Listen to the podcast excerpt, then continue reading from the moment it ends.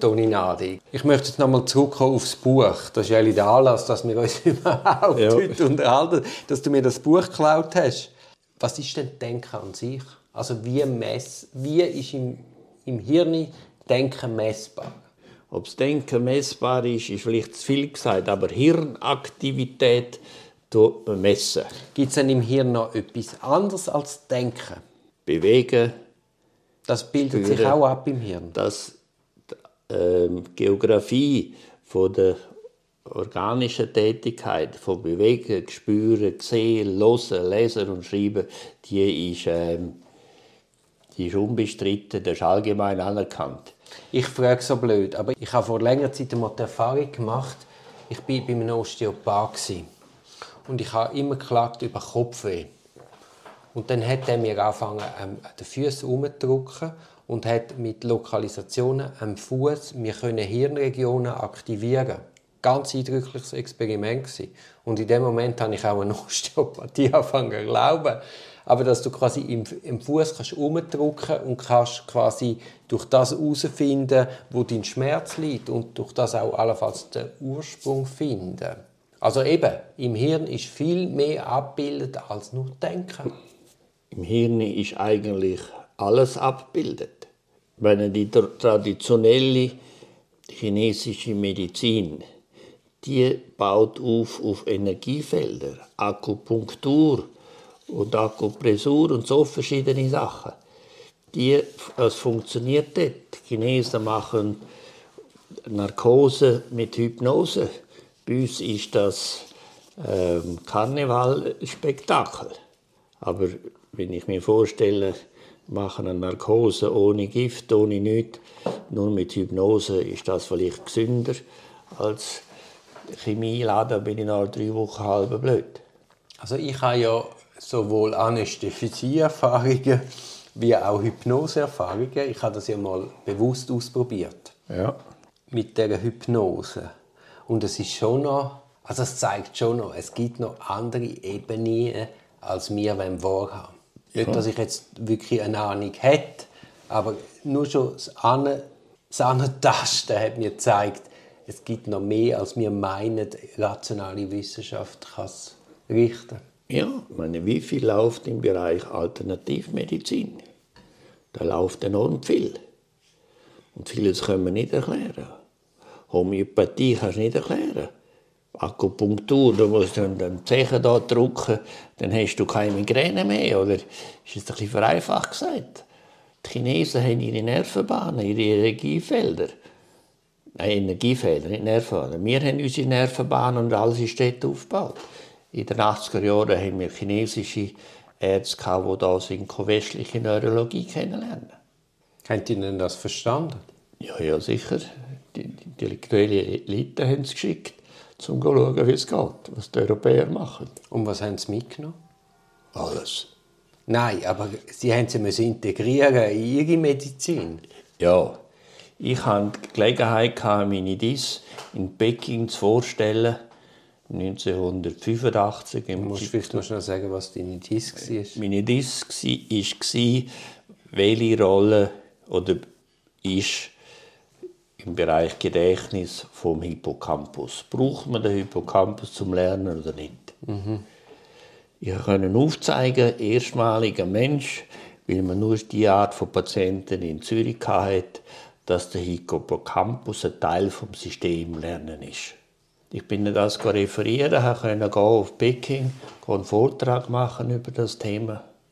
Die Chinesen hatten die gleichen Maschinen wie wir in Zürich.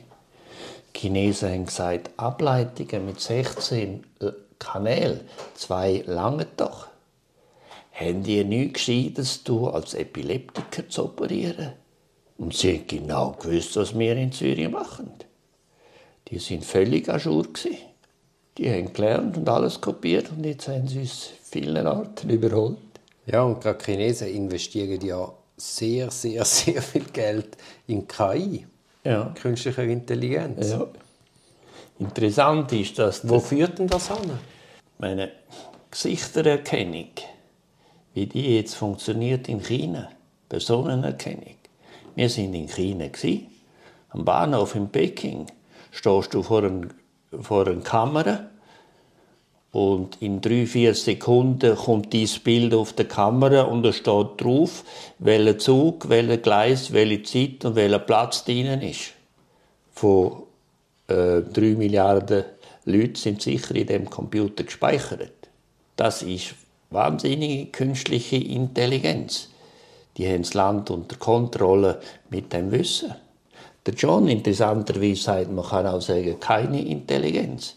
Weil es ist nur Datenabgleich, Datenvergleich. Es ist nicht eigentlich intelligentes, kreatives Verhalten, sondern es ist nur Vergleich von Datenbanken. Ja, ja. Aber eben das muss man eben sehen, dass wir eben noch ganz weit weg sind von wirklichem Denken. Ja, ja, ganz klar. Das sind erste Ansätze und mit einer neuen Methode, einer neuen Ebene. Aber wenn man historisch vergleicht, CT, EEG, Phrenologie oder äh, was immer auch weiter zurückgeht, der Mensch hat ewig, seit er kann denken, sich überlegt, wie tickt der Mensch und versucht, den Mensch zu verstehen. Also Fazit 1, locker bleiben.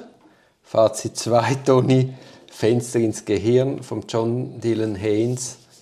Lesetipp oder nicht Lesetipp? Ist sicher lesenswert und interessant für alle, die philosophisch und psychologisch interessiert sind und auch bereit sind, ein Physiologie und Anatomie zu lesen und von Technik sich ein bisschen auseinanderzusetzen. Und auch von der Vorstellung, was auf uns zukommt. Was im Moment möglich was ist. ist realistisch, was ist, was ist nicht realistisch. Und dass man auch von einem Zuckerberg oder von einem Musk, wenn die jetzt da groß Geld investieren, dass einem das nicht unbedingt sehr muss beeindrucken Sicher, das denke ich auch. Weil rein, wenn man sich vorstellt, das Hirn hat sagen wir, 100 Milliarden Zellen. Und jede Zelle hat Kontakt zu mehreren tausend anderen Zellen. Die Komplexität zu erfassen und künstlich an einem Computer herzustellen und dann noch das Lernen dazu. Und dann ist noch jeder individuell ein bisschen. Jawohl, und kulturell noch bisschen anders. Das ist so komplex, dass man äh, bis auf Weiteres das sicher nicht kann erfassen Aber mich tut das unendlich beruhigen. Das ist beruhigend mein Bild, das ich immer wieder gerne habe, und sage, Liebe, Faszination für einen Mensch. Wenn wir hirnphysiologisch anschauen, sagen wir, das Natrium, Kalium, Fluss oder elektrische Aktivität im Hirn. Aber das Gefühl ist mehr als elektrische Aktivität im Hirn.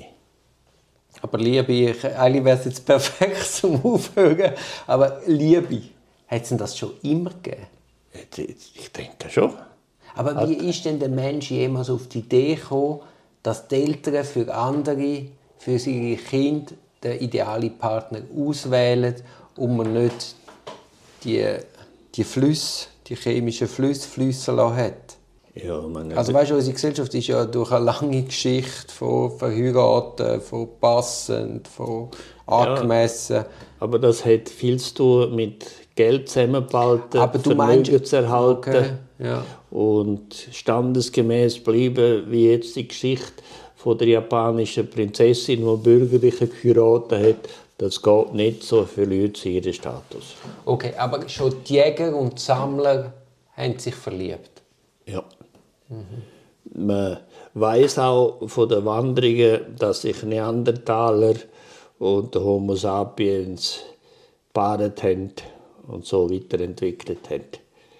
Das ist über so die Spezies, oder wie man das will nennen, ähm, sind da Verbindungen auftreten. Wenn man im Bereich Migration schaut, auch wenn man jetzt so genetische Untersuchungen macht, hast du wahrscheinlich arabische und afrikanische Elemente in deinen Genen, wie ich auch. Ja, alles ist Glück. Wanderung. Alles ist aber Wanderung. Zum Glück, ja. Aber zum Glück, ja. weißt du, die Monokulturen, hat es nie gegeben, ist eine Illusion. Ja, mal, es hat ja schon Monokulturen gegeben, das ganze Mittelalter durch. Aber Migration hat es immer gegeben. Ja, das stimmt. Dann sind die Hunden wieder gekommen und, und, zum Glück sind dann irgendwelche Oder? Sarazenen gekommen, ja. es ist, es ist nie ruhig gewesen. Die Wanderung war immer gewesen. Und da haben sich immer auch gemischt. Aber das zeigt ja auch, wie unser Weltbild und unsere, Grenzen zumachen. unsere, unsere Vorstellung, dass man Grenzen zumacht und sich abschottet, wir, wir sind nicht weiter als die alten Ägypter. Äh, Die Japaner haben rund 100 Jahre lang die Grenzen zugemacht und unter sich geblieben. In dieser Zeit hat sich nichts entwickelt. Erst wenn die Europäer dann gezwungen haben, das Land aufzumachen, ist die wirtschaftliche und politische Entwicklung wieder gewachsen. Die Entwicklung ist von außen gekommen. Neue Befruchtung gebracht. Also Toni, wir Jetzt haben wir eine Stunde geredet. Jetzt haben wir eine Stunde geredet, landen bei der Liebe, bei offenen Grenzen, in einem politischen Plädoyer, wo wir gar nicht wählen haben. Auf jeden Fall eben ähm, Joneses Buch «Fenster ins Gehirn» und ich hoffe sehr, dass wenn er das nächste Mal in der Schweiz ist, dass er zu mir zu einem ich werde ihm den Podcast schicken, weil ich würde ihm sagen, hey John, Also wir wollen es von dir wissen, wir wollen es von dir wissen, was ist machbar. Ein Beispiel, das auch im Buch drin hat, zum Beispiel Fleischmesser oder Fiebermesser, das in einer Hirnaktivität erfassen die Differenzierung.